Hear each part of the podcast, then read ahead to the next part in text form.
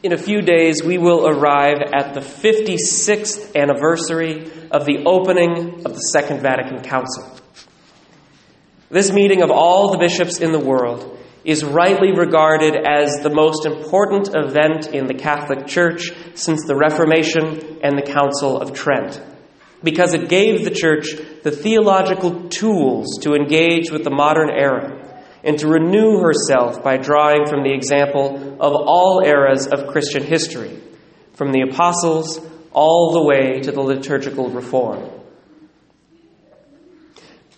But I'm always saddened when I speak with people about the Council, because the only thing most people associate with it is the fact that the Mass stopped being in Latin and the priest turned around.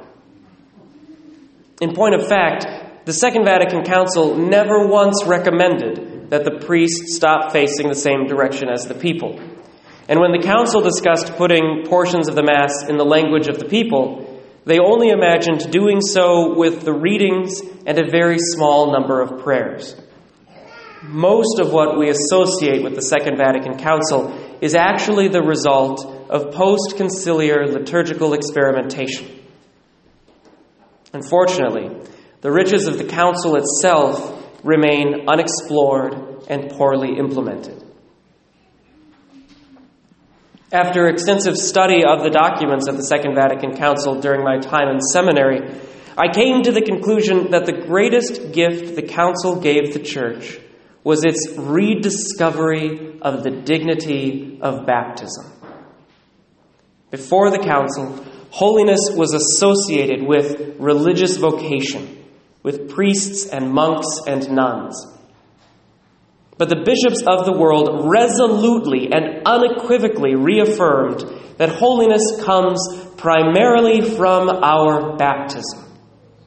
It is through baptism that we enter into relationship with Christ and His Church, and it is from baptism that our Christian mission to the world emerges.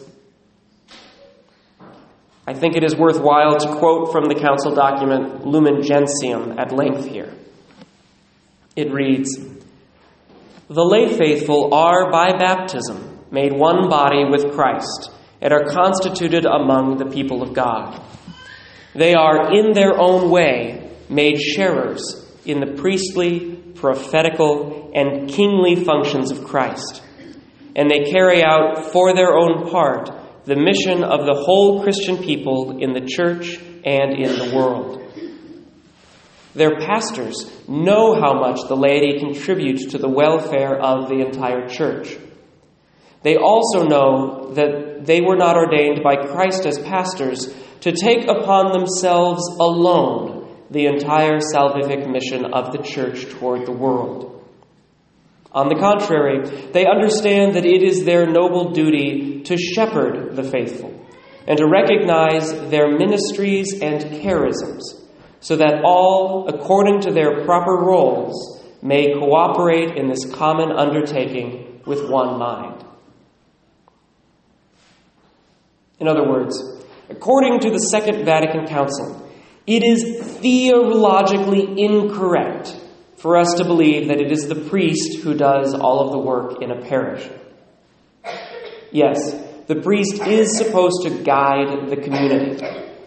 Yes, the priest has a unique ministry in the community of preaching, celebrating the sacraments, and directing the parish.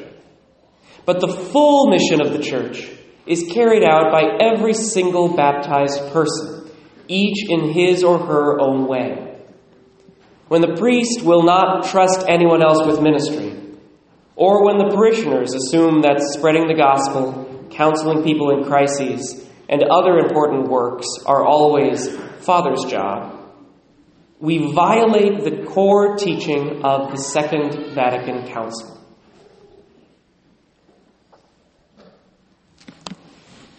I say all of this because it relates to Moses' line from our first reading. When two Israelites unexpectedly begin prophesying, he responds, "Are you jealous for my sake? Would that all the people of the Lord were prophets. Would that the Lord might bestow His Spirit on them all." My brothers and sisters in Christ, this prayer is my prayer. The deepest desire of my priestly heart is that every single one of my parishioners would be a disciple who follows Jesus above all things and carries out the mission of the church in his or her daily life. And it is for this reason that I absolutely believe that every single one of our parishioners must have a ministry. Many already do. Some perform acts of social justice, like visiting jails or helping with the food bank, or participating in forty days for life in front of Planned Parenthood. Others teach faith formation, or help with youth ministry, or assist with baptismal preparation.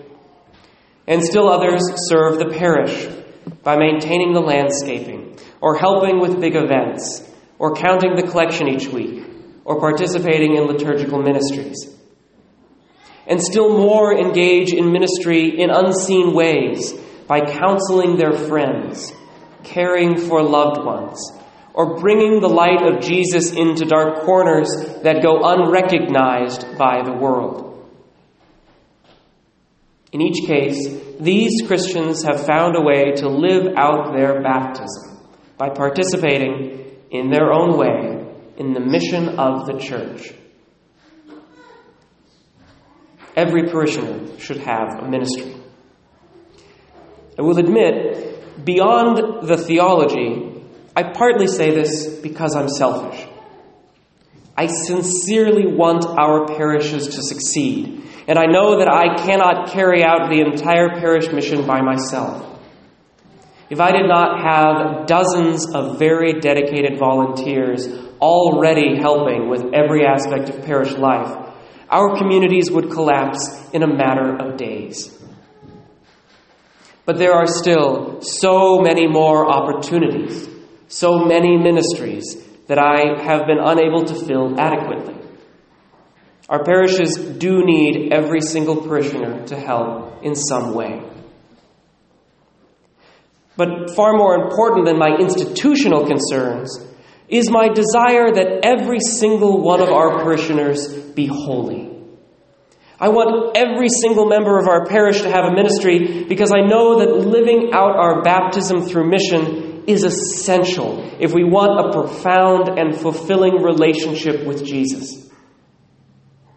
It was when I started preaching the gospel and serving my community as a high school kid that my faith really began to blossom.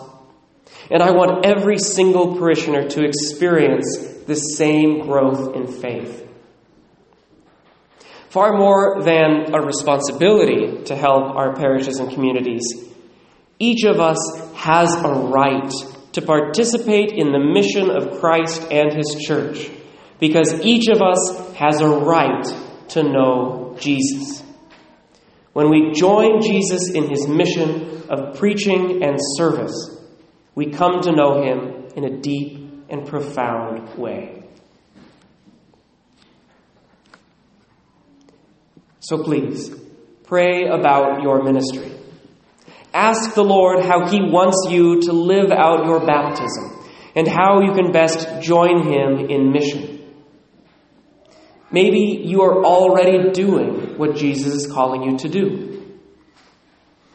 Or maybe you feel a pull to try out something new, to reshuffle your priorities, to volunteer, maybe in a parish ministry. If you feel that pull, it is my responsibility as your priest to help you find a home, to help you exercise your right to carry out the mission of the church. Please, do not hesitate to email me or chat with me about opportunities in our parish, or just call Leslie in the office. I'm sure she has a list. In our baptism, each of us was united to Christ, to his resurrection, to his divinity, and even to his mission of salvation.